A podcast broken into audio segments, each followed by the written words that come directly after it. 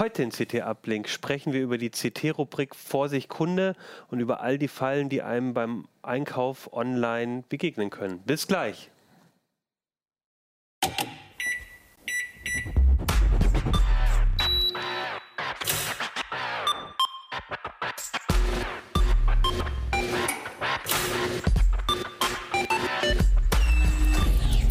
CT Uplink.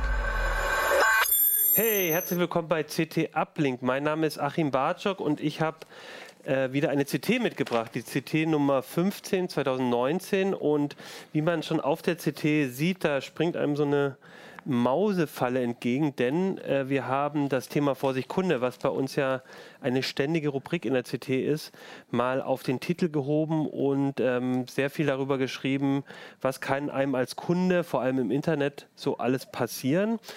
Und darüber reden wir heute in der Sendung. Und ich freue mich sehr, dass ich die zwei Vorsicht-Kunde-Experten ähm, bei uns ähm, hier ähm, in der Sendung habe, nämlich. Ja, Georg Schnurer ist hier. Muss er mich, muss, muss sich auch noch selber Nö. vorstellen, der arme Schnurer. Ja, macht nichts. Also äh, seines Zeichens irgendwie Erfinder, kann ich glaube ich sagen, der Rubrik Vorsicht Kunden ist mir vor vielen, vielen Jahren mal aufgefallen dass sich das so häuft mit dem Kundenärger und dass doch CT da mal was machen sollte. Aber ich bin natürlich nicht der Einzige, der die Rubrik bestreitet. Da sind noch eine ganze Reihe Mitstreiter, zum Beispiel der Urs Mansmann, der da direkt neben mir sitzt. Das ist unser großer Experte für den Bereich ja, Telekommunikation, alles, was irgendwie auch mit Internet und Zugängen zu tun hat. Genau, Urs, schön, dass du auch da bist. Ihr beide seid, ähm, schreibt regelmäßig in dieser Rubrik und ich glaube, wir werden auch gleich noch dazu kommen. Das Thema Internetzugänge ist auch, auch eins, wo man, glaube ich, auch besonders häufig Fälle bekommt.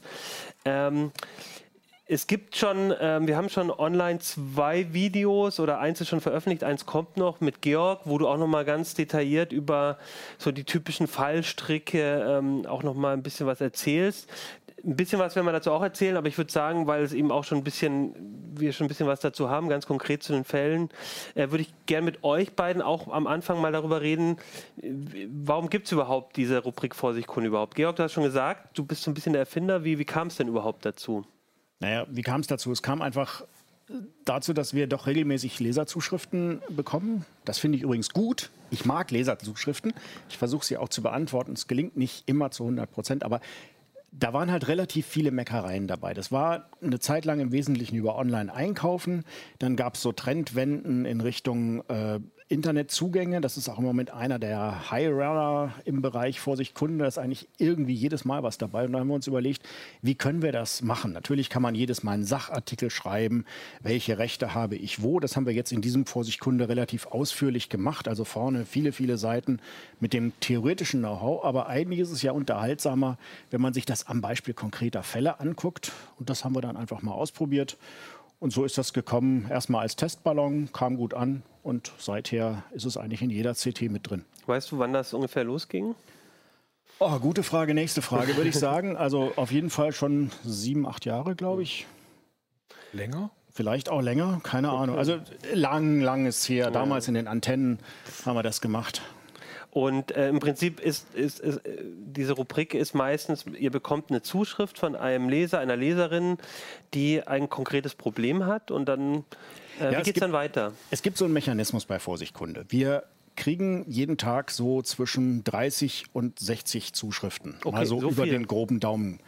Die werden von uns grob sortiert erstmal. Es gibt da natürlich die Zuschriften, wo ich jetzt mal ganz vorsichtig sage, hm, da regt sich jemand auf, aber eigentlich hat er gar nicht recht. Die werden dann in der Regel relativ schnell beantwortet. Dann haben wir Zuschriften aus der Rubrik, hm, das hatten wir schon tausendmal, die werden abgelegt.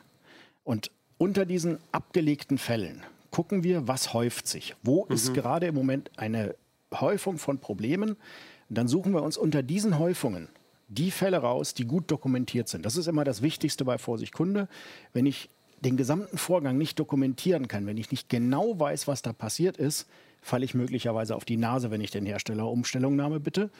Also muss ich gucken, dass ich wirklich alles haarklein dokumentiert habe, also jede E-Mail vorhanden ist, dass dazwischen keine Lücken sind, dass das Ganze auch einigermaßen logisch ist und nicht, dass jemand reklamiert hat vor drei Jahren, jetzt meldet er sich nach, zwei, nach drei Jahren nochmal wieder und beschwert sich, dass er vor drei Jahren keine Antwort bekommen hat, haben wir auch regelmäßig. Das ist natürlich kein Fall für Kunde. Ja, dann wird der Hersteller, also wird der Fall erstmal zusammengestellt, geguckt, ist alles richtig, hat der Kunde überhaupt recht? Und dann geht es in den nächsten Schritt. Der Hersteller wird um Stellungnahme gebeten. Der kann dann natürlich auch noch was dazu sagen. Auch da kommt es noch vor, dass sich dann rausstellt, hm, ja, alles sehr schön, was der Kunde erzählt hat, aber leider auch alles nicht wahr. Der Hersteller hat doch die besseren Argumente oder aber der Kunde hat wichtige Sachen aus der gesamten Dokumentation einfach nicht mitgenannt.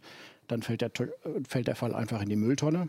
Ja, also so ein Beispiel wäre dann, äh, du hast jemanden, ihr habt einen Leser, der sehr gut, äh, er sagt ja, das und das und das ist passiert und dann sagt man erstmal, oh ja, das ist ja wirklich Hanebüchen oder irgendwas und später kommt dann vielleicht doch raus, ah, da gab es noch diese eine E-Mail oder diesen einen Anruf mit dem Hersteller, den er nicht erwähnt hat, der aber so diesen Fall ein bisschen ändert. So was meinst also du? Ganz typische Sachen, hm. Jetzt, also ich will jetzt keine Beispiele bringen, weil ich möchte natürlich auch keinen Leser in die Pfanne hauen, der uns geschrieben ja. hat.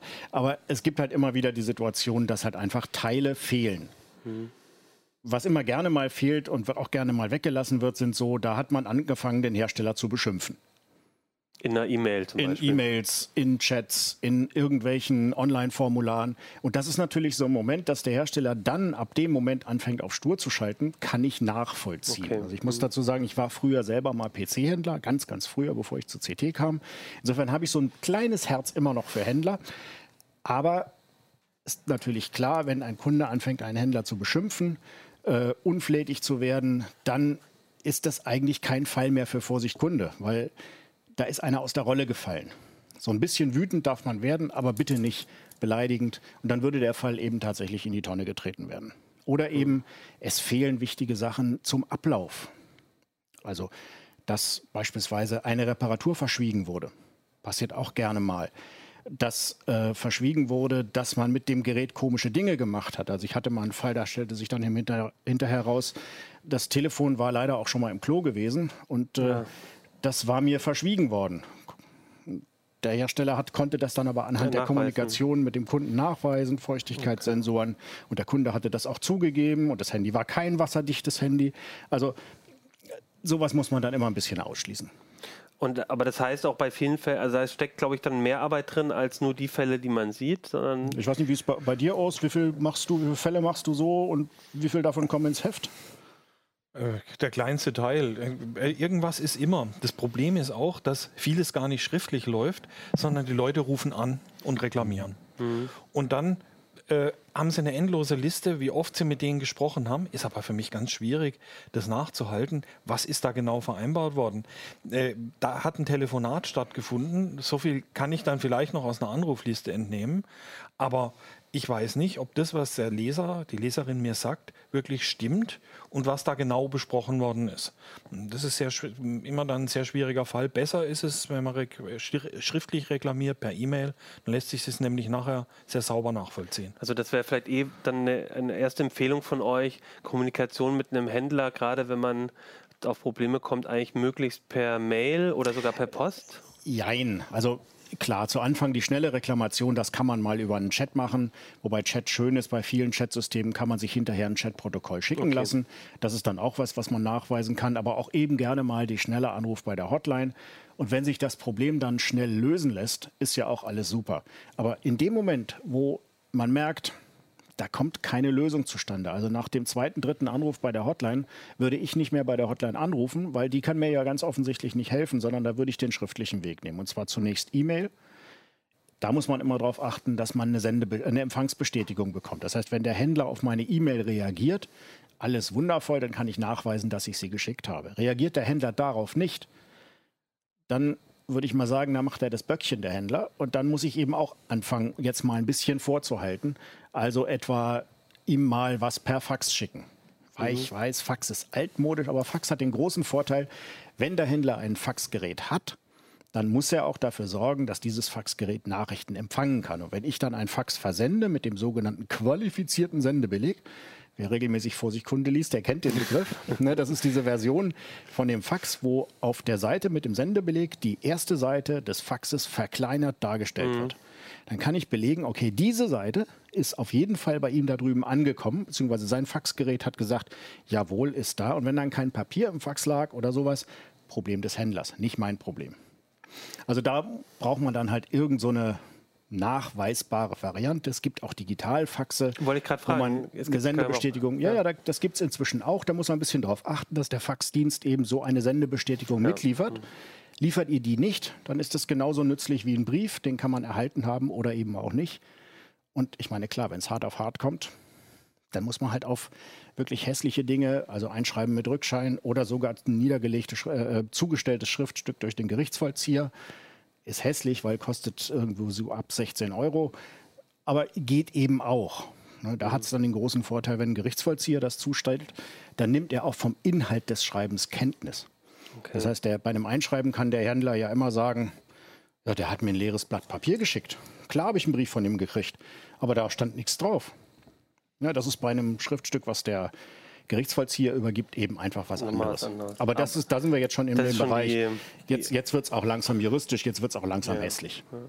Ja. Äh, gerade bei den, weil, weil du es gerade gesagt hast mit dem Fax und so, also mein Erleben ist, dass oft die, die gerade auch größere Online-Händler oder Anbieter, gerade an die Internetzugänge muss ich auch denken bei NOS, dass die einem ja gar nicht mehr so alle Kommunikationswege versuchen so zu geben, sondern wird gleich automatisch irgendwie, man hat direkt ein Kontaktformular, wo man ja selber auch nicht unbedingt eine E-Mail erstmal kriegt oder vielleicht kriegt man eine, also wo man erstmal ein Formular reinschreibt oder die, es gibt eh nur noch eine Hotline, die angegeben ist, vielleicht noch nicht mal eine Adresse erstmal. Also manchmal ist es doch gar nicht so einfach oder oder.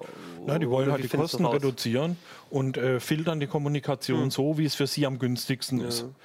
Ähm, äh, mit möglichst geringem Personaleinsatz wenn die Leute, wenn die einen Chat machen, statt am Telefon zu hängen, dann sind sie flexibler und können mehrere Kunden gleichzeitig betreuen. Mhm. Weil das ja immer eine Weile braucht, bis jemand eine mhm. Nachricht geschrieben hat. Äh, solche Dinge. Und äh, da kann es dann wirklich schwierig werden, je nachdem, was für ein Kommunikationsweg der, äh, jeweilige, mhm. der jeweilige Vertragspartner mir dann nahelegt. Aber dann zum Beispiel so ein Chat, dann vielleicht, wenn man schon merkt, das könnte ein bisschen schwieriger werden, vielleicht einen Screenshot machen oder vielleicht kann man sich das Protokoll dann nochmal.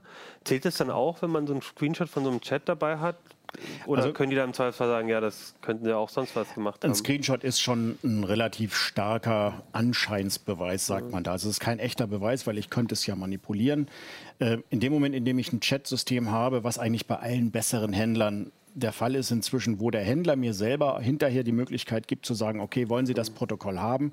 Und ich kriege das geschickt, Amazon beispielsweise macht das relativ häufig, dann ist das auch beweiskräftig, weil dann kommt es von meinem Gegenüber, dort drin ist der gesamte Verlauf und dann kann ich das notfalls auch vor Gericht verwenden. Und dann komme ich auf diese Weise weiter. Man muss auch ein bisschen aufpassen mit diesen Kommunikationsformen. Also früher hat man ja immer gesagt, wenn ich den Händler telefonisch nicht erreichen kann, dann bitte nicht da einkaufen das ist Schnee von gestern. Das ist einfach nicht mehr zeitgemäß. Da gibt es inzwischen auch Urteile vom Europäischen Gerichtshof, wo halt gesagt wurde, okay, ein Händler muss kein Telefon vorhalten. Das ist nicht mehr notwendig. Mhm. Er muss eine gut erreichbare, einfache Kommunikationsform vorhalten. Das kann ein Telefon sein. Das kann ein Fax sein. Das muss aber weder Telefon noch Fax okay. sein. Es reicht eben auch eine Chatplattform.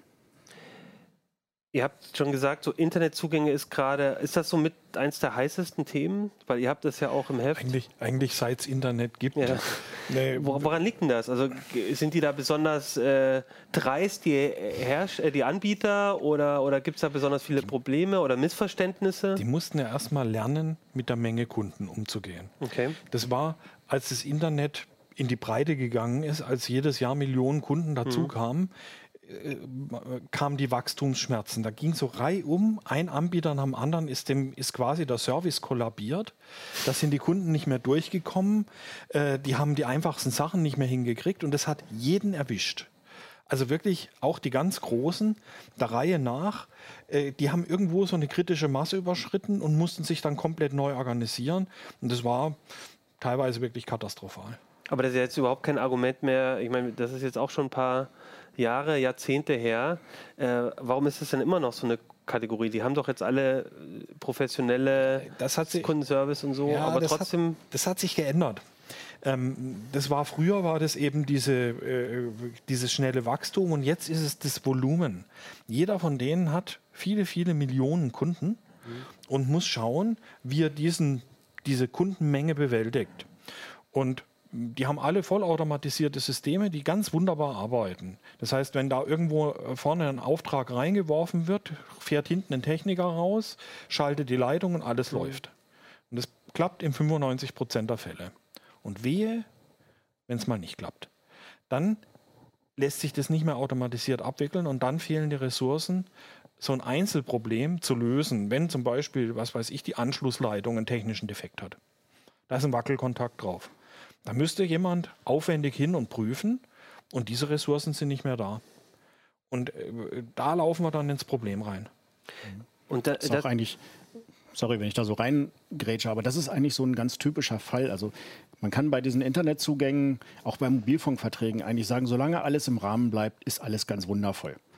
Wenn irgendwas außerhalb des Rahmens stattfindet, dann kommen wir eben auch in die Situation, dass die Hersteller ja alle in einem unheimlichen Kostenwettbewerb sind. Mhm. Also ich will jetzt nicht unnötig Verständnis für Hersteller schüren, aber es ist schon auch so, dass da wirklich um jeden Cent gefeilscht wird, wird geguckt, kann ich da noch ein bisschen knautschen an meinem Service, kann der Servicemitarbeiter noch mehr Kunden betreuen. Und da passiert es dann eben, dass solche Spezialfälle, solche Fälle, die so ein bisschen aus der Norm gehen, die vielleicht irgendwo was Besonderes haben, dass die dann auch einfach auf der Strecke bleiben. Und ein anderes Problem in dem Zusammenhang ist natürlich das berühmte Outsourcing. Fast jeder kennt das, wenn er am Telefon dann eine begrenzt deutschsprachige Stimme gegenüber hat, dann wird es schon ein bisschen schwieriger. Aber es ist eben tatsächlich günstiger, solche Sachen auszulagern. Mhm. Und das wird natürlich auch massiv getan. Das, für mich klingt das aber auch so, als wäre jetzt nicht so, dass alle Fälle, die ihr habt, und das, ich würde auch sagen, so von dem Lesen her, ähm, gibt es ja ganz unterschiedliche Fälle, ähm, dass nicht jeder Fall, dass man da sagt, das ist jetzt ein dreister Händler oder dreister Anbieter, der da irgendwie den, dem, dem Kunden irgendwas Schlechtes will, sondern oft auch so, ihr, ihr grinst schon weiter, sondern oft ist vielleicht auch wirklich so eine Über, Überlastung von Hotlines oder irgendwas. Also es ist jetzt nicht so, dass jedes Mal geht es darum, dass, eine, dass da jemand übers Ohr gehauen werden soll, sondern dass vielleicht auch einfach jemand überfordert die ist. Die lesen nicht mehr, was die Kunden ihnen schreiben. Okay. Die, der Kunde schreibt, ich habe das Problem X. Und der kriegt die Antwort, ja, um Y zu lösen, machen Sie das und das. Der Kunde sagt, ich habe nicht Y, ich habe X. Ja, Y, noch ein Tipp. Ja, man sieht richtig, die haben noch nicht mal quer gelesen. Mhm. Die haben vielleicht den, die ersten zwei Sätze gelesen und dann den Standardtextbaustein rausgehauen. Und das läuft nicht nur eine Runde, sondern das läuft über vier oder fünf Runden, bis die sich dann an uns wenden. Und das ist so ein typischer Fall, dass einfach niemand mehr sich mit dem Kunden und seinen Problemen auseinandersetzt, sondern das nach Schema F macht. Und wenn der Kunde eben nicht das Schema F-Problem hat, dann nimmt überhaupt niemand mehr wahr, was der Kunde für ein Problem hat. Begegnung. Also ich habe ich habe aus einem anderen Grund gegrinst. Also ähm, ja, die, ein Großteil der Fälle, die bei uns rankommen, das sind halt Sachen, wo man sagen kann, da ist der Service überfordert. Aber es gibt natürlich auch eine ganze Reihe Fälle mit den klassischen A-Löchern, wo man also Händler hat, die also ganz offensichtlich Geschäftsmodelle haben, die nicht unbedingt dementsprechend, was eigentlich Handel heute sein sollte. Und dann gibt es natürlich die professionellen Betrüger, da haben wir ja in diesem Vorsichtkunde relativ viel mit Fake-Shops und wo die Leute halt darauf setzen, dass bei dem Kunden dann selber das Schnäppchen mitkippt und er dann einfach nur noch günstig irgendwas haben will und dabei abgezockt wird. Und dann gibt es natürlich auch diese andere Kategorie Händler, die halt irgendwo so ihre eigene Vorstellung haben, was Recht und Gesetz ist und das setzen sie halt einfach durch. So nach dem Motto, wenn der Kunde nicht will, dann soll er halt klagen. Und die haben wir halt auch doch relativ häufig mit dabei. Also wo dann beinahe schon betrügerische Geschäftsmodelle mit, in, mit einer Rolle spielen. Aber wo es tatsächlich jetzt kein reines Fake-Unternehmen ist. Das gibt es immer noch. Das heißt auch die, die, die Bandbreite, wie ihr letztendlich aktiv werdet, ändert sich da ja auch. Also zum einen, da seid ihr vielleicht dann mal ein Vermittler, der, wenn der Anruf aus einer CT-Redaktion kommt, dann wird vielleicht doch nochmal was anderes möglich gemacht, bis hin zu, da ist ein Fake-Shop und da wollen wir jetzt mal mithelfen, dass der auffliegt, oder? Oder, oder ist es dann nicht auch so eine Motivation? Ja gut, ich meine, bei einem Fake-Shop kann man natürlich dafür sorgen, dass er bekannt wird. Oder bekannt Aber wird, ja. In der Regel ist es ja bei Fake-Shops so, dass äh, in dem Moment, in dem das bei uns landet, ist der schon längst weg über alle Berge. Der hat sich mit dem Geld aus dem Staub gemacht und macht schon wieder den nächsten Shop unter okay. anderem Namen irgendwo anders auf. Ähm, bei so Händlern, die so grenzwertige Geschäftsmodelle betreiben, da gibt es auch zwei Kategorien. Einmal gibt es so diese typischen Böckchen, die sind einfach bockig. Die sind der mhm. Meinung, das ist so und da beharre ich drauf und da kann da ja jeder kommen. Das sind dann auch gerne mal Wiederholungstäter in der Rubrik Vorsicht Kunde. Die kommen dann auch gerne mal öfter, weil das eben deren Verhalten ist. Und es gibt aber auch andere, die dann tatsächlich in dem Moment, wo man sich einschaltet, sich dort meldet, sagt, ach Mensch, so habe ich das noch gar nicht gesehen, die dann eben auch tatsächlich einsehen und dann eben auch ihr Verhalten und ihr Geschäftsmodell entsprechend anpassen. Habe ich oft genug erlebt. Das sind übrigens auch oft Fälle, die es dann nicht in CT schaffen, weil gerade wenn es kleinere Händler sind, finde ich, sollte man ein bisschen fairer sein. Das heißt, wenn der einen einmaligen Fehler gemacht hat, also in unserer Häufung nicht auftaucht, und wenn er dann auch noch sich einsichtig zeigt, dann habe ich zwar jetzt viel Zeit und Energie da reingesteckt, diesen Fall zu lösen, aufzuarbeiten, aber er hat ihn ja letztendlich zur Zufriedenheit des Kunden gelöst und hat das Problem eingesehen. Dann möchte ich ihn gar nicht an den Pranger stellen. An den Pranger kommen eher diejenigen, die es nicht so wirklich einsehen. Also das scheint dann aber auch einen ganz schönen Effekt zu haben. Das klingt jetzt so, als müsste man ein bisschen verantwortungsvoll damit umgehen, weil wenn in CT so ein Händler an den Pranger, wie du gesagt hast, gestellt wird, hat das wahrscheinlich oder kann das schon Folgen für den Händler haben. Also nicht nur rechtliche, Fall. sondern auch vielleicht, dass dann weniger Leute dort einkaufen oder ich weiß nicht. Also das muss man als Journalist eigentlich grundsätzlich mhm. machen. In dem Moment, in dem ich etwas positiv oder negativ herausstelle, hat das natürlich einen Effekt ja. auf das Geschäftsleben. Wenn ich irgendein Produkt besonders lobe in irgendeinem Test oder wenn ich es besonders verreiße, das ist ja bei Vorsekunde in der Regel, verreiße ich ja den Service, sonst ist die Rubrik ja, ja. nicht aktiv. Ne? Dann muss ich das mit einem gewissen Verantwortungsbewusstsein tun. Und wir versuchen das auch entsprechend abzuwägen. Deshalb eben auch diese Sammlung. Und das ist auch so nochmal so für die Leser.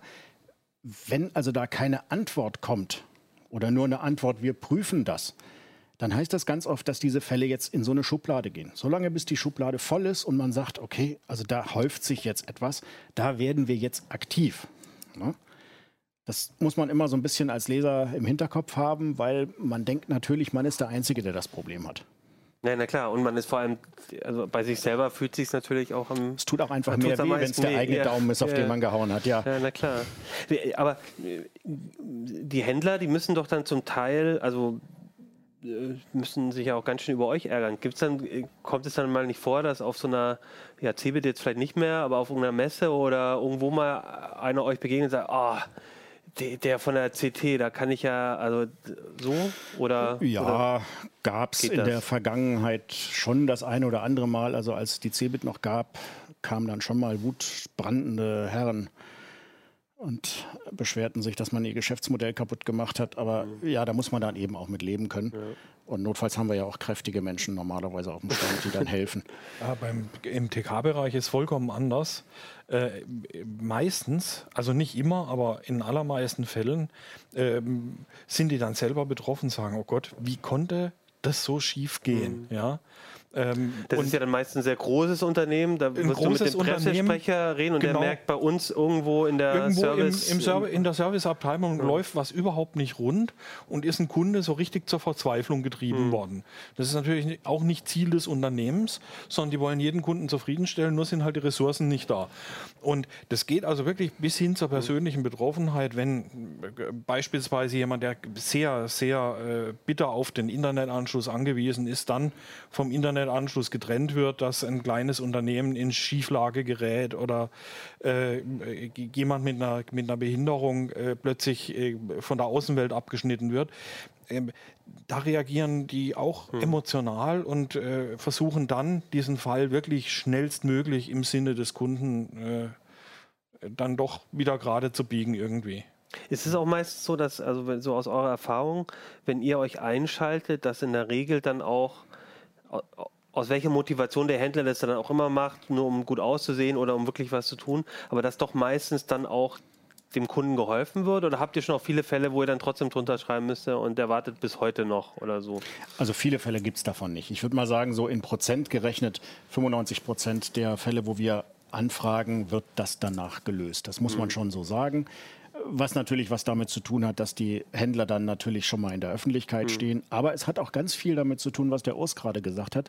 Manche Unternehmen sind wirklich dankbar dafür, dass sie auf diesem Weg von diesem Problem erfahren haben, weil es in ihrer Kette offensichtlich nicht berücksichtigt mhm. wurde. Da wurde irgendetwas übersehen und jetzt hat mal jemand darauf hingewiesen und jetzt haben sie eine Chance, es zu beseitigen. Und ja klar, bei den restlichen 5 Prozent, das sind dann halt meistens Händler mit eigenwilligem Geschäftsmodell.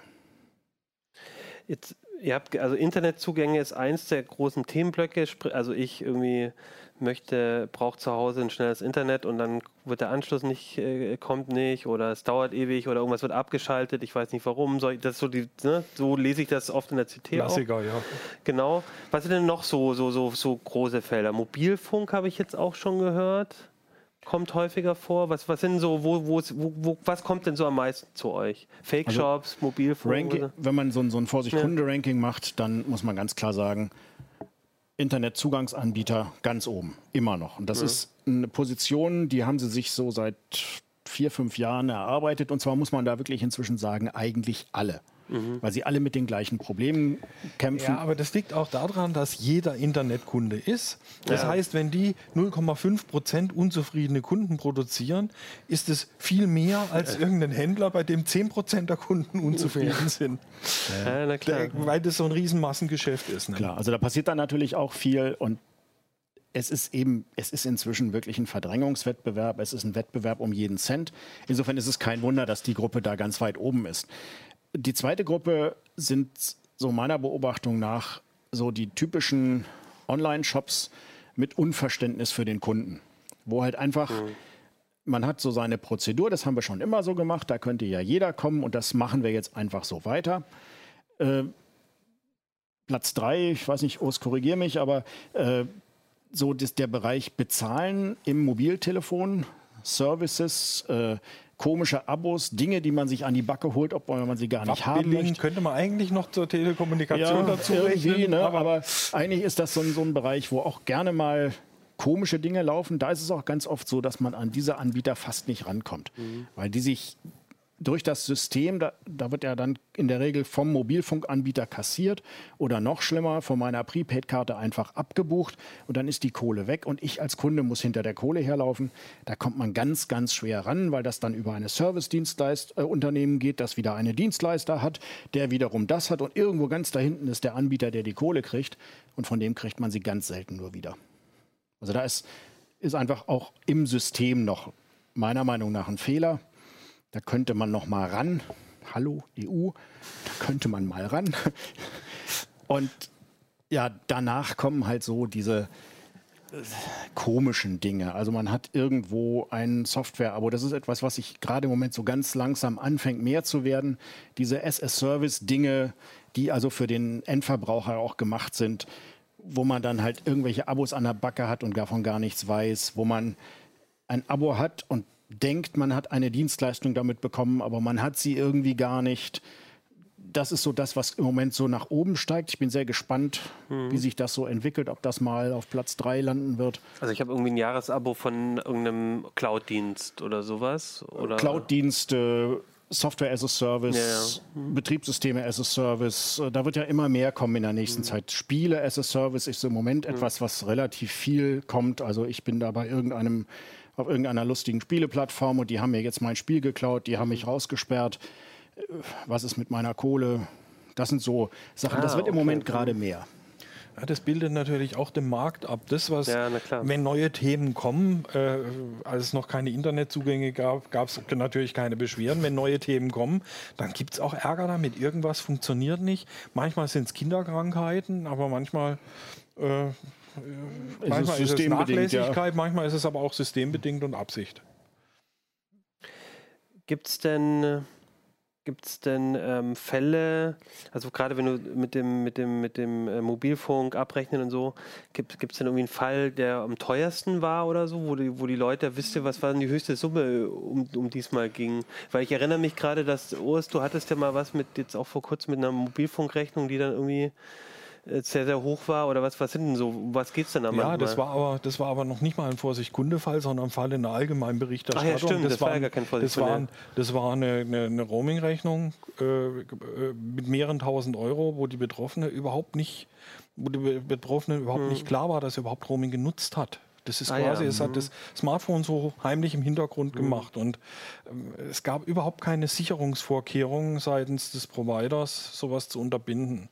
Das kommt übrigens relativ häufig vor. Ich mhm. habe jetzt gerade auch wieder einen Fall reingekriegt, da geht es um die klassische, wir sind ja in der Reisezeit, Seereise. Mhm. Auf der Fähre nach England ja. hat sich das Telefon ganz automatisch ohne Warnung und ohne irgendeinen Hinweis in das bootseigene WLAN eingehängt. Das und Satellit oder? war dann über Satellit angebunden hm. und Mobilfunknetz oder WLAN? Entschuldigung, Mobilfunk, Mo- Mo- Mobil, Mobilfunknetz, hat sich in ne? das Ja. bootseigene Mobilfunknetz eingehängt und dann sind plötzlich mal 5000 Euro Roaminggebühren entstanden für im Prinzip eine Überfahrt über einen Tag.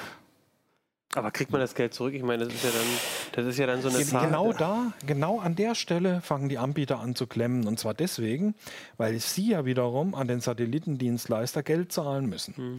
Das heißt, die sind dann großzügig, wenn es um Geld geht, wo eigentlich keine Leistung dagegen steht. Hier steht aber eine Leistung dagegen. Weil sie Und die selber hat ja- auch zahlen Und der. Provider hat die selber auch gezahlt. Ja, ja. Mhm. Und äh, das schmerzt dann so, dass die äh, zwar dem Kunden entgegenkommen und dann kriegt er als Kulanzangebot ein Drittel erlassen, aber zwei Drittel von fürchterlich viel sind immer noch fürchterlich viel.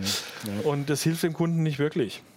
Also es ist auch übrigens eine typische Falle auf Kreuzfahrtschiffen. Also Kreuzfahrten werden ja immer beliebter und da sollte man ganz genau gucken, wie ist das da mit dem Mobilfunk? Wie ist das, wenn ich ins bordeigene WLAN gehe? Auch da können erstaunliche Kosten zustande kommen, wo man ja normalerweise gar nicht damit rechnet. Wenn ich in der Kneipe bin und dort ins WLAN gehe, ja, na und?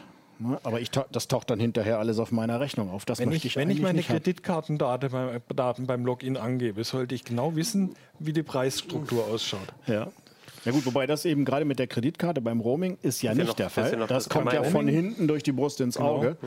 Aber beim WLAN zum Beispiel auf irgendwelchen Schiffen, da muss man ja üblicherweise sich einloggen, da muss man dann irgendwas hinterlassen. Und wenn da die Kreditkarte dabei ist, dann wäre ich schon mal vorsichtig, weil dann stimmt in der Regel irgendwas nicht. Oder es wird furchtbar teuer. Also das, das, äh, also es gibt dann schon so Fälle, wo es um mehrere tausend Euro geht. Wahrscheinlich auch, wenn es um Hardware kann, geht. Das dann kann, ja durchaus, das kann durchaus in den fünfstelligen Bereich gehen. Wir haben hier Preise von bis zu 20 Euro pro Megabyte. Ja, ein, einzel, ein einzelnes Update einer kleinen App sind dann schon mal 100 Euro. Aber zumindest, Wie es streamt jemand dann einen Netflix-Film? aber es gibt ja, es gibt zwar auch so, so inzwischen, aber nur in der EU, ne, gibt es solche ähm, Cup-Grenzen, Genau, wo das dann ist- einfach nicht mehr. Das mehr ist eben genau die Gefahr, die Ja. ich bei den Schiffen habe. greifen Sobald ich außerhalb des, der ja. Hoheitsgewässer bin, bin ich nicht mehr im EU-Recht. Das heißt, wenn ich an Bord eines Schiffes gehe, kann ich davon ausgehen, ich bin bei den Piraten, was das anbelangt. Es gibt eine global geltende Grenze von 50 Euro pro Monat. Aber da sind so viele Ausnahmeregelungen drin, dass die Provider sich jederzeit auf eine berufen können. Gibt es auch irgendwie, gibt auch eine kleinste Summe? Also kommen auch Leute zu euch, die sich darüber ärgern, dass sie 5 Euro irgendwie oder so? Also mein kleinster Vorsicht-Kunde-Fall, das ist auch etwas, da sitze ich tatsächlich noch dran. Ähm, das war eine App für ein Smart TV. Da wurden 17 Cent abgebucht. Die App sollte aber kostenlos sein. Und da hat sich natürlich jemand aufgeregt und ich kann die Aufregung verstehen. Ja, na weil, klar. Äh, auch 17 Cent ist Geld und wenn da kostenlos steht, ist das ungleich 17 Cent. Ja, und vor allem, wenn der Hersteller da Also, äh, wenn er 17 mal zig 20.000, Millionen Kunden 30.000 hat, ist das Millionen natürlich Kunden. trotzdem irgendwie Ja. Geld, das da versickert. Okay. Und, aber der Fall ist noch nicht ganz äh, zu Ende, aber da sitze ich gerade noch dran und versuche das irgendwie sauber zu kriegen. Aber 17 Cent ist im Moment so das untere Limit. Das da habe ich auch stark überlegt, ob ich da überhaupt anfange zu recherchieren, aber da geht es dann eben auch um grundsätzliche Genau, ich Dinge. wollte gerade sagen, also es klingt so, als geht es dann bei euch durchaus auch ums Prinzip. Ja, natürlich. Also, ne, okay, mhm. Gibt es denn generell so Fälle, die euch besonders so im, im Kopf geblieben sind, so die, die besonders äh, absurd oder besonders nett waren oder wo, wo ihr am Ende irgendwie eine besonders schöne E-Mail zurückbekommen habt oder irgendwas? So, wenn ihr spontan oder habt ihr dann immer eigentlich die aktuellen? Jetzt klingt auch so ein bisschen, ihr habt schon die Fälle äh, der Zukunft immer schon im Kopf, weil ihr gerade an welchen sitzt. Ich, ja. ich muss ja, ich hatte es ja eingangs gesagt, wenn ich so einen Vorsicht-Kunde-Fall anfange, heißt das ja nicht, dass ich ihn auch zu Ende bringen kann. Das heißt, ich Mhm. Ja, ja. arbeite in der Regel so, dass ich drei bis vier Fälle parallel bearbeite. Einer davon überlebt und kommt Mhm. ins Heft. Und die anderen bleiben in der Regel auf der Strecke, teils gelöst, teils ungelöst. Weil es einfach ja, ja, na klar. so ist. Und klar, schöne Fälle oder besonders schreckliche Fälle. Also ähm, einer der Sachen, die mich massiv mitgenommen haben, waren Rechnungen für Tote. Das ist immer etwas, was dann auch bei den Hinterbliebenen, da muss man sich jetzt mit Dingen auseinandersetzen, die nachweislich nach dem Tod des Verstorbenen stattgefunden haben, wofür man aber irgendwie Gebühren zahlen soll. Und man hat den Kopf überhaupt nicht frei. Und wenn Unternehmen dann in dieser Situation nicht mal ganz kurz von der Routine auf Menschlichkeit umschalten und sagen, Moment mal, die Familie hat im Moment echt andere Sorgen, als jetzt meine 120 Euro da irgendwie noch zu bezahlen, dann finde ich das immer besonders ja, menschlich mies. Und da bin ich dann auch ziemlich hinterher, dass das okay. geklärt wird, hm. weil in der Regel sind solche Forderungen dann unberechtigt. Also das ist oft so, dass wenn jemand, also in so einem Fall dann auch bestimmte Forderungen nicht mehr, nicht mehr gültig sind oder wenn ich ein Abo naja, abschließe in, oder. In dem Fall war es halt tatsächlich so, dass da äh, eine Dienstleistung angefordert worden sein sollte, das angeblich kommt. zu dem Zeitpunkt, wo derjenige längst tot war. Ja, das, ist das, ist natürlich bitter. Ja. Weil das ist, also Stimme aus dem Jenseits kennen wir aus dem Film, ne? ist alles okay, aber jenseits des Filmes ist das nicht mehr lustig.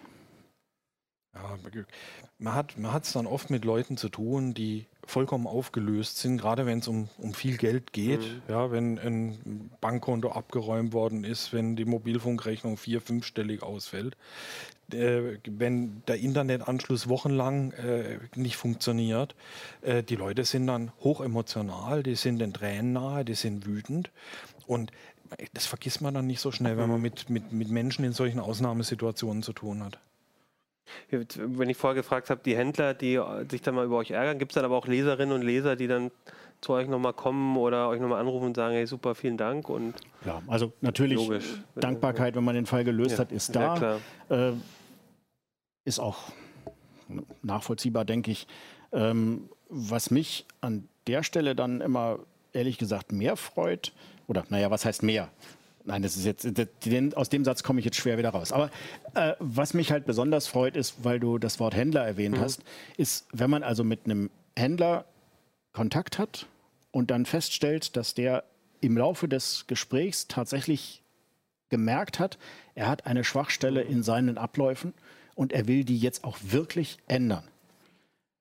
Das sind immer Momente, wo ich dann auch besondere Freude dran habe, vielleicht auch aufgrund der Historie, weil dann eben einfach man merkt, man hat nicht nur dem Kunden geholfen, sondern man hat auch nachhaltig verhindert, dass das anderen Kunden nochmal passiert. Das finde ich immer mit die besten Sachen. Mhm. Würdet ihr auch sagen, dass ähm, auf der anderen Seite der, der, die, die Leser, also wenn man Vorsichtkunde regelmäßig liest, erkennt, also hilft es einem, also ihr habt jetzt hier nochmal zusammengefasst, was sind so die typischen Fallen, aber generell so dieses Lesen der Vorsichtkunde, ist das auch so ein bisschen Training für, für mich als, als, als, als Kunden, die, die, die, die wichtigsten Fallstricken, also da, da, da, kommen schon alle vor, die, die einem die so begegnen können, oder? Ja, man, man ist dann zumindest mal, wenn, mhm. wenn das in eine bestimmte ja. Richtung läuft, ist man schon mal vorgewarnt, wenn man gleichlautende Geschichten kennt. Und wir geben natürlich auch Tipps, wie man sowas vermeiden kann. Äh, Wenn es irgendwo in der Geschichte einen Punkt gibt, wo man sagt, hier, da hätte man äh, hätte man mhm. vielleicht, äh, ohne, den, ohne zu sagen, und da ist jetzt der Leser dran schuld, aber hier wäre eine, eine, Gelegenheit gewesen, die man nicht unbedingt sieht, wenn man selber der Betroffene ist, ja, okay. mhm. äh, dass man da möglicherweise vielleicht doch eine Chance erkennt, die man sonst nicht erkannt hätte, sowas abzubiegen. Gut, ich würde sagen, auch wenn es nochmal ein äh, Zusatzvideos gibt, die würde ich jetzt auch nochmal verlinken mit, äh, mit, mit wichtigen Tipps. Ich würde euch trotzdem gerne nochmal fragen, vielleicht einmal kurz, ähm, was aus eurer Sicht so die so typische Stolperfallen ist, wo man am Anfang auf jeden Fall aufpassen würde. Also vielleicht gerade bei den Internetzugängen. Also gibt es da irgendwas, was ich beachten sollte? Also ich habe jetzt schon gelernt, möglichst dokumentieren, wenn es Probleme gibt? Also damit es keine Probleme gibt, erstmal nicht hektisch hantieren. Keine okay. Aufträge widerrufen, auch wenn man das Recht dazu hat, denn das führt gelegentlich dazu, dass man dann ohne Internetanschluss dasteht. Wenn ich einen neuen Anbieter beauftrage und beauftrage, den zu kündigen, dann kündigt der. Und die Kündigung mhm. ist ein Weg. Die kann man nicht widerrufen oder so, sondern die läuft dann. Und wenn ich dem dann den Auftrag widerrufe, läuft die Kündigung trotzdem weiter. Das ist zum Beispiel so eine, so eine ganz typische Falle. Okay. Ähm, mit ruhiger Hand rangehen, nicht an den Aufträgen rumändern, erstmal die Schaltung abwarten. Und wenn ich dann nachher feststelle, ja, ich möchte doch einen schnelleren Internetanschluss oder sowas, ähm, erstmal die schalten lassen, erstmal Ruhe einkehren lassen, bevor man den nächsten Schritt macht. Wenn man zu viel auf einmal will, dann läuft es schief. Wenn ich jetzt zum Beispiel merke, ich habe ähm, irgendwie, was ich, 200 Mbit bestellt und dann kommen nur 100 raus. Kann ich da irgendwas machen? Klar, ähm, da muss ich dann im Produktinformationsblatt nachschauen, was hat er mir mindestens zugesichert. Okay. Das kann eine böse Überraschung sein, weil da stehen manchmal sehr kleine Zahlen drin, was es mindestens sein muss. Das, Im Idealfall hat man das natürlich, und bevor man den Abschluss gemacht hat. Ja, das kann man dann messen nach mhm. äh, Vorgaben der Bundesnetzagentur. Wenn so eine Messkampagne, die man da ausführen mhm. muss, ergibt, dass es tatsächlich unter dem äh, Minimalwert liegt, dann kann ich das durchaus reklamieren. Und okay. dann muss der nachbessern. Nur leider ist es allzu oft so, gerade bei den äh, bei DSL, das liegt dann meistens daran, dass eben die Telefonanschlussleitung nicht mehr hergibt ja. und da kann der jeweilige Anbieter gar nichts dran machen. Das heißt, aber, ich aber muss dann als Kunde halt damit leben. Aber dann würde ich zumindest nicht mehr so viel Geld bezahlen müssen und einen günstigeren ja, leider sind diese Leider sind diese Rückfallprodukte mit geringerer Bandbreite in der Regel genauso teuer wie das Standardprodukt. Okay. Ah, Aha, okay. Also typische Falle. Und wenn ich, ähm, was, was wäre denn noch? Also mein Internet fällt aus. Ähm, kann ich dann irgendwie zum, zumindest irgendwie versuchen, einen Ersatz zu bekommen oder muss der dann dafür aufkommen, dass ich einen Ersatz habe? Gibt es da irgendwie Hebel? Das Wichtigste da ist, dass ich den Anbieter in Verzug setze, dass ich nicht hundertmal reklamiere äh, und mich dann immer wieder Tag auf Tag auf mhm. Tag vertrösten lasse, sondern dass ich denen einmal mitteile, hier, der Anschluss ist ausgefallen und denen eine Frist setze von typischerweise zwei Wochen und sagen, und bis dahin bringt ihr den bitte wieder ans Netz damit diese Frist mal zu laufen beginnt. Äh, Wenn es nachher dann in die juristische Auseinandersetzung geht, hat man dann schon mal einen Startvorteil. Weil man es quasi schriftlich äh, und, hat. Und, ja. und der Anbieter sieht, dass es ein Kunde, mit dem nicht so gut Kirschen essen ist. Vielleicht sollten wir uns ja. da vorrangig drum kümmern. Der ist ein bisschen dass der, was davon versteht auch. Ja. Der weiß, worum es geht. Ich habe den Eindruck, dass wenn man äh, denen eine Frist setzt, dass dann etwas zackiger geht mit dem Service. Das mag aber auch mhm. äh, trügerischer Eindruck sein kann ich dem auch einfach die Rechnung von meinem Mobilfunk-Ding äh, reinstellen und sagen, ja, zwei Wochen Ausfall, ich musste arbeiten, dann ja. mache ich es halt anders auf einem anderen Weg? So, so einfach ist es leider nicht, das kann man in der Regel nicht. Aber die Anbieter sind oft kulant das heißt, wenn der Internetanschluss länger ausfällt, äh, beispielsweise weil irgendwo eine, eine Komponente abgesoffen ist mhm. und die wissen, die Reparatur dauert mehrere Wochen, dann stellen die oft von sich aus äh, so eine Ersatzverbindung, mhm. so eine kleine Mobilfunkbox oder sowas bei mir hin, damit ich diese Zeit überbrücken kann. Aber da lohnt sich durchaus nochmal nachzufragen. Okay, das hängt dann vom Anbieter auch an. Gibt es sonst noch irgendwas, was ich bei diesem Bereich so aus deiner Erfahrung beachten sollte, wenn was schief läuft? Oder sind das schon so die. Das sind so die wichtigsten ja. Punkte, ja. Und so allgemein, so aus eurer Vorsicht Kundeerfahrung, also wir, wir hatten es vorher schon mal ähm, mit der Dokumentation. Wir hatten es schon mal mit, ähm, das finde ich jetzt auch gut, nicht in Hektik verfallen. Das gilt ja wahrscheinlich auch für, für andere Fälle. Was gibt es denn noch so Sachen? Also Fake-Shops äh, im Netz, äh, Online-Händler. Gibt es da irgendwie Sachen, die, die typischerweise sind? Ich glaube, ich sollte vielleicht darauf achten, wie ich bezahle. Das wäre ein Thema. Ist klar, gibt eigentlich, bei, wenn ich jetzt in den Bereich Shopping gehe, gibt es so ein paar Grundregeln, mhm. die man beachten sollte. Die wichtigste Grundregel ist, bitte das Schnäppchenbit im Kopf nicht kippen lassen. Das heißt, sich immer klar machen, kein Händler hat was zu verschenken. Wenn ein Angebot zu günstig ist, dann ist es wahrscheinlich auch zu günstig. Mhm. Also wenn da plötzlich irgendein Gerät, das normalerweise 800 Euro kostet, jetzt für 300 angeboten wird, ist da wahrscheinlich was faul. Und dann muss ich halt genau hingucken, dass ich Bezahlmethoden wähle, wo ich eine Chance habe, mein Geld wiederzukriegen. Also auf keinen Fall Vorkasse. Vorkasse heißt, ich zahle quasi, bevor ich selber, was bekomme. Äh, und gehe in Vorleistung. Ja. Und äh, ja, klar gab es auch Gibt es auch Händler, die nur das anbieten? Dürfen die das? Wollte ich gerade sagen. Es gibt einige Händler, die bieten nur das an. Aber da muss ich auch ganz klar sagen, dann sind das nicht meine Händler. Okay. Weil die leben natürlich dann davon, dass sie das Geld schon mal haben.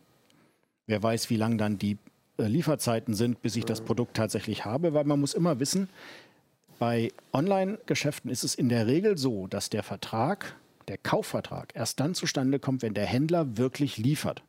Das heißt, selbst wenn ich vorher bezahlt habe, heißt das noch lange nicht, dass ein Vertrag zustande gekommen ist. Der Händler kann das in den AGBs entsprechend ausschließen. Das haben auch fast alle Händler. Das heißt, der Kaufvertrag ist mit der Lieferung der Ware zustande gekommen. Wenn er mir dann was Falsches liefert, wenn die Ware nicht in Ordnung ist, dann kann ich mich auf den Kaufvertrag berufen. Wenn ich wenn er aber noch nicht geliefert hat, habe ich noch keinen Kaufvertrag, auf den ich mich berufen kann. Natürlich kann ich meine Vorkasse zurückfordern. nach einer bestimmten Zeit. Aber dann bin ich wieder in der Pflicht, ich muss dem Händler Fristen setzen bis zur Lieferung. Dann muss ich dem Händler Fristen mhm. setzen für die Rückzahlung. Und das ist also, ich bin dann immer der Doofe.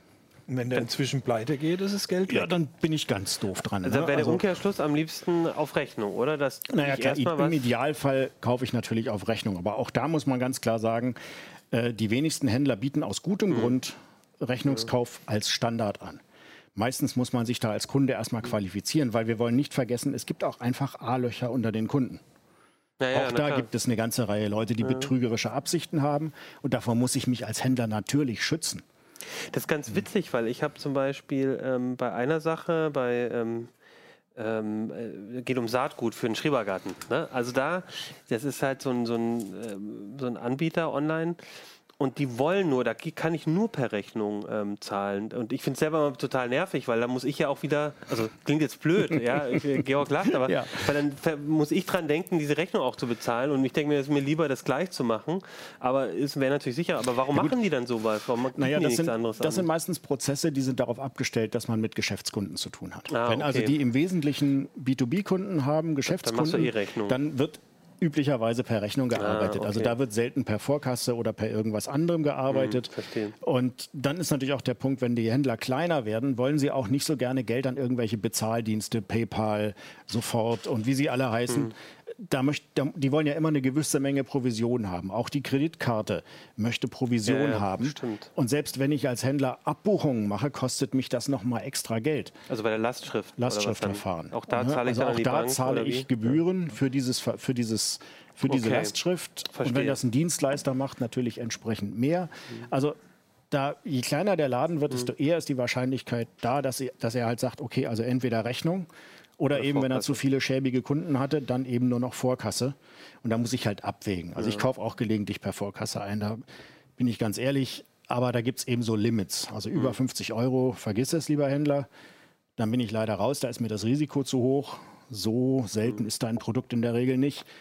Und ansonsten, ja, muss man mal muss man halt genau hin. Selbst, selbst Nachname ist mhm. nicht sicher. Ja. Wer weiß, was in der Kiste drin ist. Nachher ja. ist da nur ein Backstein drin.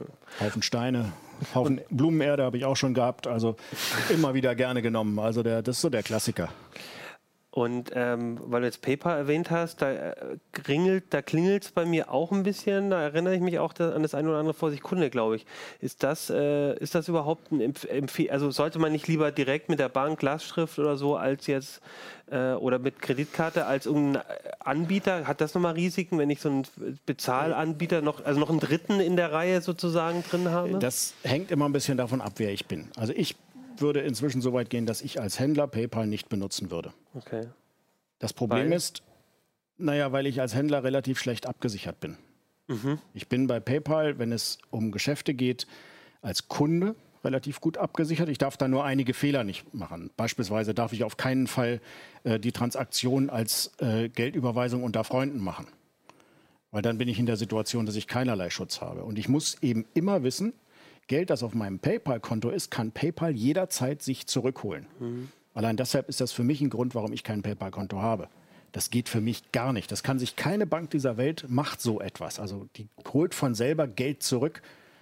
Banken berechnen mir vielleicht Gebühren oder ich werde von irgendjemand angezeigt, weil da Geld auf meinem Konto eingegangen ist, was da nicht hingehört. Aber niemals bucht eine echte Bank zurück. Und bei PayPal ist es halt immer so, die suchen sich immer aus. Heute bin ich Bank, morgen bin ich Bezahldienstleister, je nachdem, was mir gerade besser in den mhm. Kram passt.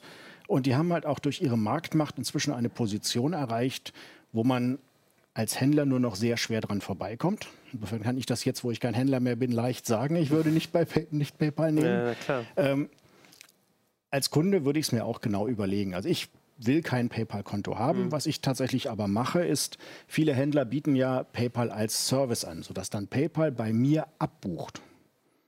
Das, das heißt, dürfen hab, Sie gerne machen. Oder das heißt, ich habe kein eigenes Konto, aber es läuft. Ja, PayPal ist Zahlungsdienstleister. Okay. Ne, das ist also andere, okay. Klarna, Sofort, wie sie alle heißen, genau. Amazon Pay, man, sind ja. alles die gleichen Verfahren. Da sind die Zahlungsdienstleister. Und dann innerhalb dieser Zahlungsdienstleistung bieten sie verschiedene Varianten an, sei es Rechnung, sei es Abbuchung oder eben was auch immer.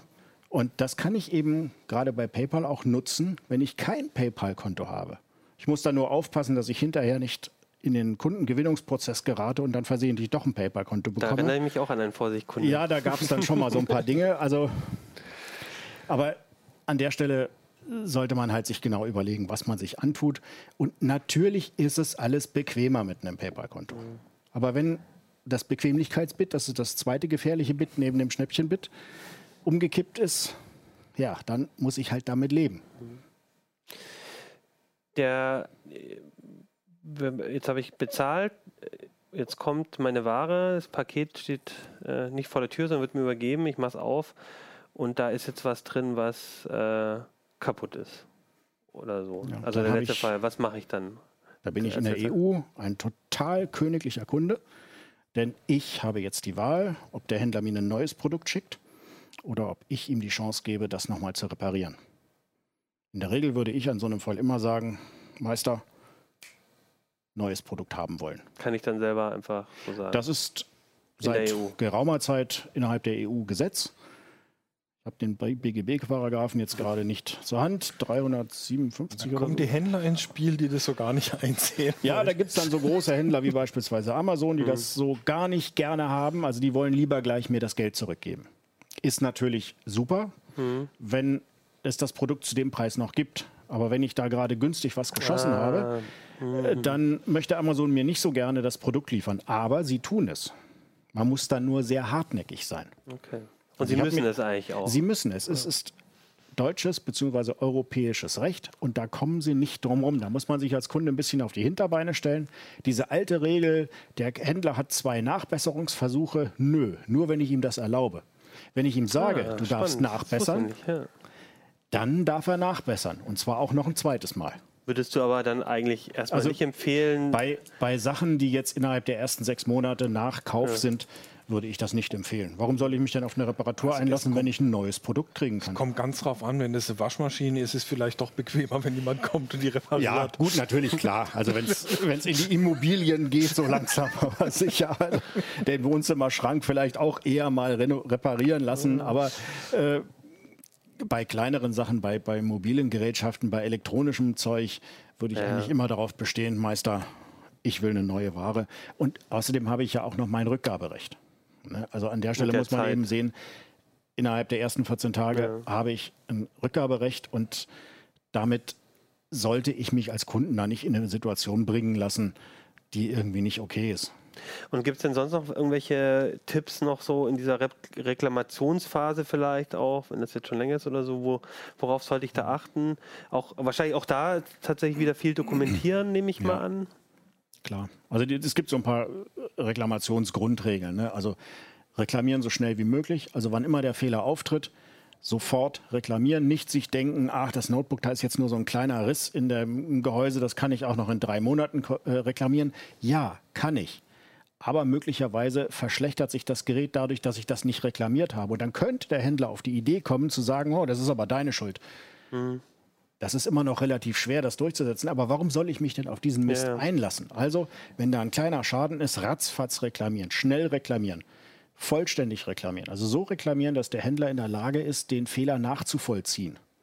Das gut dokumentieren. Fotos sind immer ganz hilfreich, weil ist so der Klassiker, man schickt ein Smartphone ein zur Reparatur, kriegt vom Dienstleister ein Foto zurück, das Display war gebrochen, deshalb ist es leider ein Schaden. Hm ist jetzt blöd, wenn man vorher nicht dokumentiert ja, hat, dass das Display in Ordnung war. Und es kommt gar nicht so selten vor, solche Sachen. Also da muss man immer ein bisschen aufpassen, weil da sind auch in der Regel Dienstleister mit betroffen und die haben manchmal auch nicht so geschickte Mitarbeiter. Ja, das muss auch, das muss auch gar nicht der Händler sein. Das kann ja auch der Transporteur sein, ja, dem genau. das Paket runtergefallen ist. Ja. Also da insofern dokumentieren, was man hinschickt, wie man es hinschickt, gerade bei empfindlichen Geräten, möglicherweise sich auch noch einen Zeugen dazu holen, äh, dann hartnäckig bleiben beim Reklamieren. Das heißt, ich habe reklamiert, der meldet sich nicht.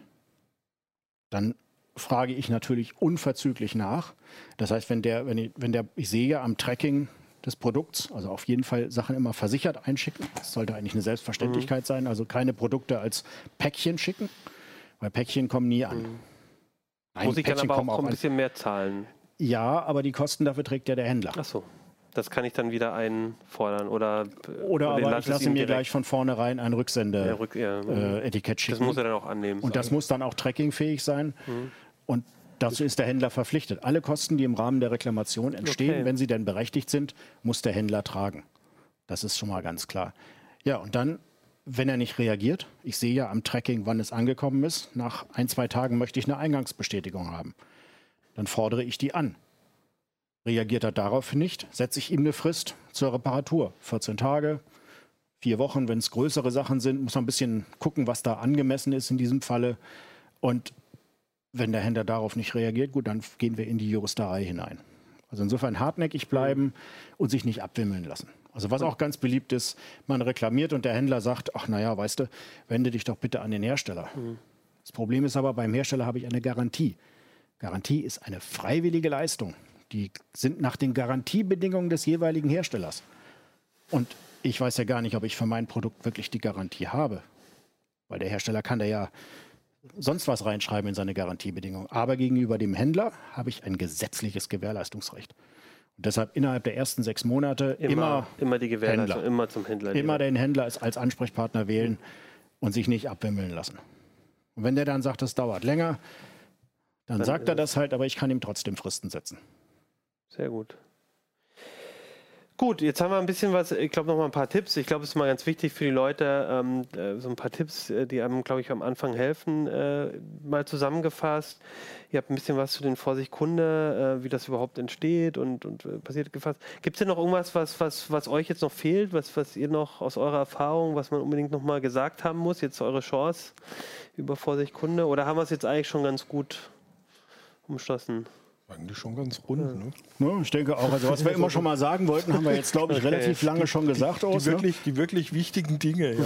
ja. Dann bleibt mir nur noch die eine Sache, die äh, äh, euch äh, auch sehr freuen wird, nämlich 30 bis 60 Anfragen pro Tag klingt jetzt noch nicht so viel. Ich würde vorschlagen, ihr da draußen, ja. äh, liebe Zuschauer, Zuschauerinnen, Zuhörer, Zuhörerinnen, wenn ihr Fälle habt, versucht erstmal die Tipps von den Kollegen äh, zu berücksichtigen. Meistens reicht es ja schon, meistens kommt man dann ja auch schon sehr weit. Aber wenn ihr Fälle habt, wo ihr sagt, hey, das geht gar nicht, könnt ihr uns jederzeit erreichen und zwar unter der E-Mail-Adresse Vorsichtkunde in einem Wort at ct.de. Vorsichtkunde.ct.de. Das ist unsere E-Mail-Adresse, da erreicht ihr Urs, Georg und noch ein paar andere Kollegen. Genau, sind noch ein paar mehr Kollegen dran. Also das können nicht ja. nur wir zwei machen. Also da der Tim Gerber ist auch noch oft mit dabei genau. als einer der fleißigeren Mitschreiber, aber sonst auch diverse andere Kollegen, je nachdem, in welches Fachbereich, Fachbereich genau. es halt fällt. Manchmal braucht man auch den äh, Experten für einen, irgendwie geht es um Speicherchip oder irgendwas, ja, dann willst genau. du natürlich, dass der auch drauf guckt. Genau. Okay, also da könnt ihr uns auf jeden Fall mal erreichen. Seht uns nach, wenn wir nicht immer gleich sofort antworten, weil es, also muss man sich mal vorstellen, du bist Redakteur, schreibst, ihr schreibt ja auch die Artikel dann und müsst dann nebenher jeden Tag noch. Man hat nebenbei noch einen Job, das ist das Problem ja. mit der Rubrik Vorsicht Kunde. Genau. Ähm, aber deswegen ähm, schreibt uns und wenn ihr selber auch Fälle habt, ähm, die, die ihr besonders dreist fandet oder so, dann, dann, dann erzählt ihr uns gerne auch. Ähm, und ansonsten würde ich sagen, sehen wir uns nächste Woche wieder. Da gibt es auch wieder eine neue CT. Ich weiß gar nicht, was, was machen wir nächste Woche? Ähm, da gibt es einige coole Themen. Ähm, zum Beispiel geht es um Kamera-Handys und äh, du hast was über Mobilfunktarife geschrieben, ja. habe ich gesehen. Ah, da könnt ihr gleich wieder gucken, äh, bei welchem Anbieter ihr demnächst zuschlagen könnt. Und dann würde ich sagen, ansonsten guckt in die CT, da sind auch sehr viele spannende Themen, Raspberry Pi, Kaufberatung, Monitore, die gibt es noch für ein paar Tage am Kiosk oder online zu kaufen und dann würde ich euch entlassen ins Wochenende. Bis dann. Ciao. Tschüss.